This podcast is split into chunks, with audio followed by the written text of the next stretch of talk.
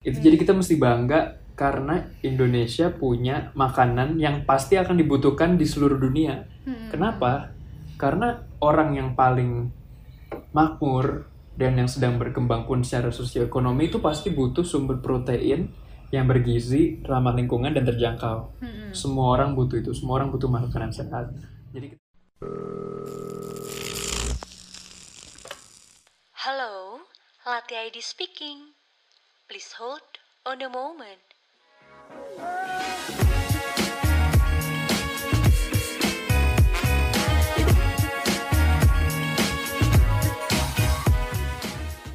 Dan kita akan masuk lagi ke segmen yang eh, kita akan tanya-tanya lagi seputar bisnis lagi. Tapi kalau misalkan tadi kita ngomongin tentang si tempe, tempe movement, kakak juga kan merupakan co-founder dari Better Nature ini, yang merupakan jualan tempe tapi di London nih kak. iya, Eh, nah, kan selama ini kalau misalkan kita makan tempe tuh, kalau misalkan di Indonesia cuma kayak tempe dikecapin, tempe ditepungin, tempe mendoan. Tapi pas aku lihat Instagramnya Better Nature ini, eh, ternyata olahan tempenya unik-unik banget. Kayak ternyata ada tempe smoke, ada tempe bites, ada tempe taco, dan produk-produk yang ditawarin dari Better Nature ini kan varian rasanya banyak banget ya kak. Dan ini tuh meng- rasa-rasanya itu berarti menggunakan bahan-bahan yang sehat ya karena kalau misalkan di Indonesia tuh kayak kalau nggak pakai micin mungkin orang Indonesia kurang tertarik kali ya kurang gurih gitu kak iya. Jadi memang kita berkomitmen bahwa semua produknya itu harus bersih labelnya. Dalam arti Hmm. clean label deh. Iya. Jadi bahan yang digunakan itu sedikit, semua orang bisa mengerti bahan yang dimasukkan itu apa. Jadi kita nggak ada yang salah sebenarnya dengan bahan yang istilah kimia karena air juga istilah kimianya kan H2O gitu ya. Hmm. Cuman kita membuat supaya konsumen tuh lebih mudah mengerti apa sih yang ada di dalam produk. Jadi kita memang bahannya sangat simpel dan dan selalu alami gitu. Oh, Oke, jadi emang karena konsepnya kita makanan yang eh, sehat, jadi untuk eh, bahan-bahan yang kita campurin juga harus bahan-bahan yang sehat dan untuk eh, ngebentuk pola hidup yang lebih sehat ya kak. Betul sekali. Eh, kan tadi aku udah sebutin kalau misalkan si tempe eh, sorry Better Nature ini adanya di London dan itu proses produksinya berarti di London atau dari Indonesia dikirim ke London gitu kak? Nah sejauh ini kita bekerja sama dengan beberapa maklun atau co-manufacturer. Hmm. Nah ini ada di beberapa negara lain, misalnya di di Belanda, di Belgia, di Jerman juga. Nah sekarang kita masih dalam proses untuk membuat supply chain supaya ekspor dari Indonesia. Itu kita juga ada partner di Indonesia, jadi bisa ditunggu. Oke berarti di Better Nature di Indonesia belum ada cuma mungkin ada beberapa brand yang ada di tempe movement di Instagram tempe movement ya kak? Nah sebenarnya enggak sih kita nggak bekerja sama dengan brand yang udah dari Tempe Movement. Jadi Better Nature itu ada tiga anggota tim yang di Indonesia untuk melakukan penelitian, Mm-mm. membuat resep, membuat teknologi dan paten. Nah itu akan ditranslasi menjadi produk. Nah kita lagi membuat proses produksi produk yang baru ini di Indonesia supaya ekspor. Oh, Oke jadi lebih dikembangin lagi jadi pasarnya nggak cuma di Indonesia aja biar lebih luas ya. Betul.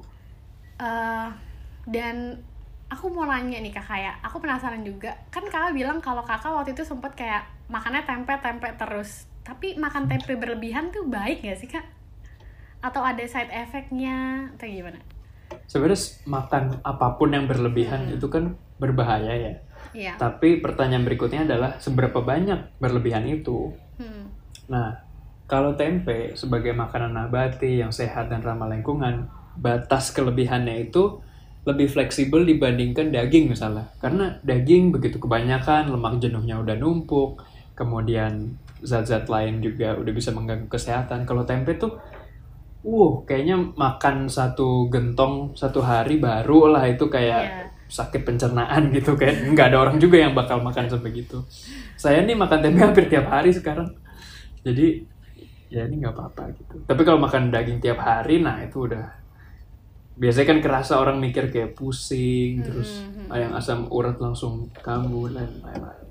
Oh mungkin kakak juga ada tipsnya kali kayak biasanya olahan-olahannya kalau misalkan makannya menunya itu itu lagi mungkin lidahnya juga udah nggak ada rasa nih kak kalau misalnya kebanyakan tapi berarti eh, kakak ngeciptain menu-menu yang bervarian banget nih. Biasanya kakak kalau misalkan makan tempe tuh kira-kira apa aja tuh kak yang olahannya?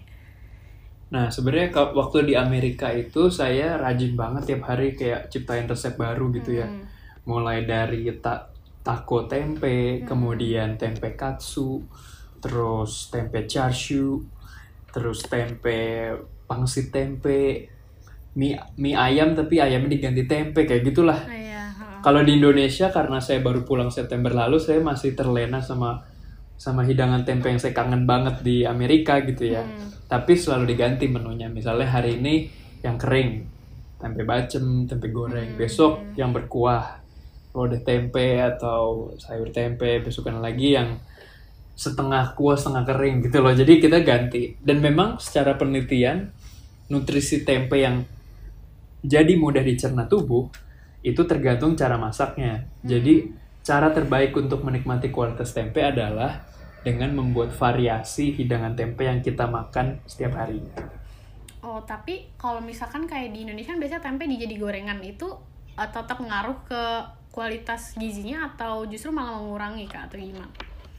Nah, jadi ada plus minusnya. Tempe goreng nih kan, ya jelas kandungan lemaknya lebih tinggi Iya. daripada tempe yang nggak digoreng. Hmm. Tapi proteinnya jadi lebih lebih gampang dicerna. Ada sisi positifnya Oh. Gitu. Oke, berarti emang tergan balik lagi tergantung sama si cara masaknya itu. Betul sekali. Eh, dan aku juga pengen nanya kalau misalkan tempe movement ini kan pasti ada pesan atau enggak harapan dari si kegiatan tempe movement ini ya kak. Eh, pesan sama harapan dari kegiatan tempe movement ini apa sih kak?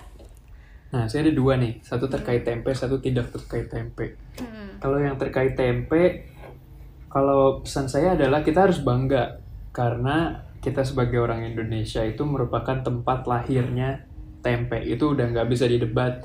Saya udah diskusi dengan peneliti Amerika yang ke Belanda mempelajari terjemahan prasasti dan serat centini Iya. yang mencatat bahwa tempe itu asalnya pertama didokumentasi di Klaten, Jawa Tengah. Kebetulan tempat lahir kakek saya. Itu jadi kita mesti bangga karena Indonesia punya makanan yang pasti akan dibutuhkan di seluruh dunia. Mm-mm. Kenapa? Karena orang yang paling makmur dan yang sedang berkembang pun secara sosioekonomi itu pasti butuh sumber protein yang bergizi, ramah lingkungan dan terjangkau. Mm-mm. Semua orang butuh itu, semua orang butuh makanan sehat. Jadi kita harus berbangga dan melihat tempe itu sebagai sesuatu yang keren. Kalau itu belum keren, kita buat keren. Gitu. Oke. Nah, yang kedua yang gak terkait tempe, sebenarnya perjalanan saya dan tempe ini kan sesuatu yang personal ya. Mm-mm. Jadi saya ini melihat kenapa saya dilahirkan sebagai orang Indonesia, apa yang saya punya sebagai orang Indonesia, apa keahlian saya yang bisa saya buat untuk mengangkat yang saya tahu tentang Indonesia. Jadilah membawa tempe ke skala internasional dengan ilmu ilmiah. Iya. Nah, saya yakin setiap anak muda di Indonesia dan setiap orang Indonesia itu punya sesuatu yang bisa diangkat seperti itu. Misalnya, kultur yang diturun temurunkan di keluarga, Iya. kemudian identitas tradisional yang orang belum tahu. Kita selalu bisa menggabungkan itu dengan apa yang kita punya untuk menciptakan dampak baik ke banyak orang, bahkan di skala internasional. Oh, Oke, mungkin eh, itu juga kayak sebagai bentuk kalau misalkan orang Indonesia tuh apalagi Indonesia kan kaya banget akan budaya. Mungkin mereka kurang peka nih Kak sama lingkungan-lingkungan yang sebenarnya banyak potensi-potensi yang bisa dikembangin dan hanya Indonesia yang punya dan akhirnya kita juga bisa membantu secara sosial atau enggak kita juga bisa eh, membuka peluang bisnis gitu. Betul sekali. Karena menurut saya itu keseimbangan ya kita Mm. dengan tangan terbuka kita melihat di era globalisasi ini apa sih yang ada di luar Indonesia? Kan kita belajar tapi di sisi yang bersamaan menyeimbangkan dengan apa sih yang nggak ada di luar sana dan cuman ada di lingkaran kita di Indonesia atau di keluarga kita. Iya betul banget sih kak. Dan tadi kakak juga kan eh, nyebutin kalau misalkan tempe itu sustainable juga ya secara eh, pembuatannya ya kak. Berarti ini menurut aku juga salah satu mungkin eh, solusi nih. Karena di sekarang kan lagi masalah sampah di mana-mana terus atau enggak masalah pencemaran lingkungan dan tempe menjadi salah satu eh, pilihan nih untuk hidup jadi yang lebih uh, sustainable lagi gitu secara lingkungan atau sosial ya kak Iya bener banget. Karena kalau ngomong masalah lingkungan kan faktornya itu bisa dikerucutkan menjadi dua ya. Mm-mm. Jadi energi yang boros sehingga kita mesti mencari energi yang lain dan itu ntar keluar lagi sampah-sampah menghasilkan limbah. Dan kedua memang dihasilkannya gas rumah kaca Iya. yang nanti berkontribusi pada global warming. Nanti kita mesti usaha lagi buat mencegah dampak negatifnya. Nah tempe ini kalau dibandingin daging sapi misalnya ya, Mm-mm. secara penggunaan energi itu itu sekitar tujuh kali lebih efisien Iya. dan dari segi emisi menghasilkan gas rumah kaca itu 20 kali lebih efisien. Oh jauh banget ya kak Jauh banget. jauh banget ya dan ternyata Indonesia punya solusinya nih kak untuk mengurangi polusi-polusi atau pencemaran lingkungan. Iya.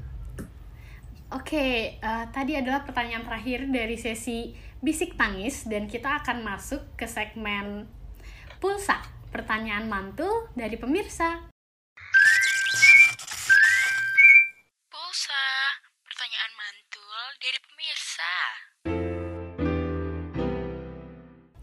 Nah, jadi di segmen ini akan ada beberapa pertanyaan dari listeners nih kak. Dan aku akan kasih pertanyaannya ke kakak. Ini tentang kebingungan-kebingungan mereka dalam menjalankan bisnis gitu kak.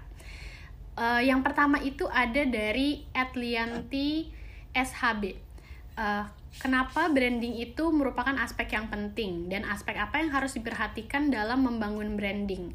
Nah, ini kayaknya relate nih Kak sama Kakak tadi kan sempat ngejelasin kalau misalkan tempe movement ini punya beberapa strategi untuk orang yang udah tahu tempe dan orang yang belum tahu tempe gitu Kak. Iya, sebenarnya branding itu kan jembatan ya Mm-mm. untuk menuju ke tujuan kita. Misalnya tujuan kita apa? Misalnya kalau tempe movement ingin memberikan orang tuh pilihan supaya hidup sehat dengan cara ramah lingkungan dan terjangkau. Hmm. Dengan cara brandingnya adalah membuat tempe tuh keren. Jadi orang dengan senang hati masak dengan tempe, makan dengan tempe untuk mencapai tujuan. Mm-mm. Kalau misalnya kepentingan bisnis, oke mau jualan produk, branding kan juga jembatan. Kayak Mm-mm. kita mau orang itu jadi pengen beli karena orang berpikir bahwa ini nih yang saya butuh atau ini nih yang saya mau gitu. Jadi tanpa branding mau produk kita kayak apa, informasi yang kita punya kayak apa, nggak akan bisa tersampaikan Iya, ke orang yang kita tuju untuk mencapai tujuan. Karena eh, branding ini mungkin jadi kayak tergantung tujuan kita apa dan nanti kita sesuaiin dengan pendekatan yang akan kita lakukan ke target audiens kita ya kak. Betul sekali. Nah oke ini semoga ngejawab pertanyaan dari Atlianti SHB dan ada pertanyaan satu lagi nih kak dari Filona ST. Eh, bagaimana sih cara menarik engagement pelanggan dan contohnya eh, pelanggan-pelanggan yang masih belum aware dengan produk kita? Mungkin ini jadi- juga ya. Sebenarnya rumusnya yang tadi ya bahwa kita menggabungkan dua sisi. Satu sisi yang mereka udah tahu dan mereka suka dan mereka butuh. Mm-mm. Dua baru sesuatu yang baru yang kita punya. Mm-mm. Karena kan kalau nggak ada sesuatu yang baru juga kenapa harus ke kita gitu. Iya. Jadi kita cari tahu lah apa sih yang paling mereka mau nih. Baru kita gabungkan dengan hal baru yang kita punya. Iya, jadi emang si engagement ini untuk ngebantu lebih dekat lagi sama si pelanggannya juga dan lebih memahami pelanggan juga dan uh, sesuatu yang belum ada di pasar itu merupakan salah satu unique selling point justru inilah alasan kita kenapa kita ngejual si produk ini atau kita ngenalin si produk ini ya kak Bener banget. Dan sekarang tuh orang lebih suka bahwa oh ngelihat sebuah suatu brand itu tuh kerasa bahwa oh mereka manusia juga gitu. Mm-mm. Jadi kalau di Better Nature tuh kita banyak banget nerima feedback positif karena kita masih pakai kartu tulisan tangan Mm-mm. di setiap pengiriman tempe kita gitu. Jadi hal-hal kecil kayak gitu sangat berpengaruh. Iya justru menurut aku kalau kayak gitu orang-orang bakal lebih mikir kalau misalkan eh, si brand ini tuh peduli loh sama customernya karena mereka pakai effort yang lebih untuk nulis eh, secara manual satu-satu dibandingin kayak dia ngeprint gitu. Jadi aku kalau misalkan jadi customer eh personally emang kayak lebih ngerasa deket aja nih sama si brand ini gitu. Iya bener banget. Ketidaksempurnaan manusia kadang-kadang dikangenin oleh manusia lain. Iya. Dan itu jadi hal yang unik juga dan bisa di manfaatin nih untuk lebih nge-engage si consumernya ini. Betul. Nah, eh, itu semoga ngejawab pertanyaan dari Ed Filona ST dan makasih banget nih teman-teman yang udah nanya dan juga Kak Ando yang udah ngejawab. Eh, mungkin eh, Kak Ando juga bisa nih ngasih motivation quotes ke listeners tentang bisnis atau tentang kalau misalkan mau ngebangun NGO juga gitu Kak. Kalau saya melihat kembali ke perjalanan saya adalah ini semua tuh sebenarnya hanya jembatan untuk merealisasikan panggilan hidup saya gitu. Hmm-mm. Pertanyaannya adalah kan semua orang akan meninggal ya. Saya juga akan Iya. meninggal. Nah, nanti setelah saya meninggal terus bayi-bayi lahir akan bayi-bayi baru akan lahir, terus udah saatnya saya selesai. Terus apa yang mau saya tinggalkan selama hidup gitu kan? Nah, yang menggerakkan saya adalah gimana bisa berdampak baik bagi orang lain, membantu orang lain, dan sebenarnya seperti Tempe Movement dan Better Nature itu hanyalah upaya untuk merealisasikan itu. Mm-mm. Nah, jadi kalau mungkin motivational quote-nya adalah saya percaya semua tuh terjadi ada alasannya. Ini dari kakek saya juga. Jadi mungkin akan menarik apabila kita coba menghubungkan titik-titik semua titik-titik tentang diri kita. Misalnya, kenapa saya sukanya ini? Kenapa saya dilahirkannya di sini? Kenapa kesempatan yang datang di depan saya ini? Siapa tahu nanti kita bisa menemukan arah untuk benar-benar memenuhi panggilan hidup kita dan itu rasanya enak banget. Kita rasanya nggak tersesat, kita rasanya hidup itu tiap hari ada artinya. Itu sih paling.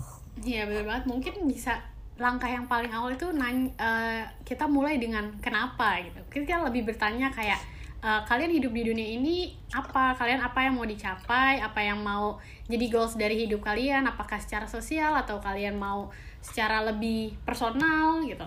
Itu mungkin lebih bisa di eh, dicari tahu lagi gitu ya, Kak, biar hidup kita tuh jadi lebih meaningful lah gitu. Betul banget. Nah, nggak kerasa banget nih kita dari tadi udah ngobrol-ngobrol, udah lumayan lama dan aku sebelumnya mau berterima kasih banget untuk Kak Ando karena udah meluangkan waktu dan udah mau ngobrol-ngobrol sama listeners dan juga udah memberikan wawasan dan juga tadi udah ngejawab pertanyaan. Nah, eh, buat kalian juga bisa banget nih kalau mau nanya-nanya atau mau cerita tentang kegelisahan kalian di dunia perbisnisan dan butuh saran dari orang-orang yang berpengalaman, kalian bisa langsung DM ke Latih ID atau isi Q&A story di Latih ID. Nah, yang pastinya jangan lupa kalau misalkan kalian masih kepo tentang tempe, kalian bisa follow ke Ando di @driando dan @tempemovement dan kalau kalian lagi di London terus kalian kangen mau makan tempe, kalian bisa lihat Instagramnya @becernature. Bener kan, Kak?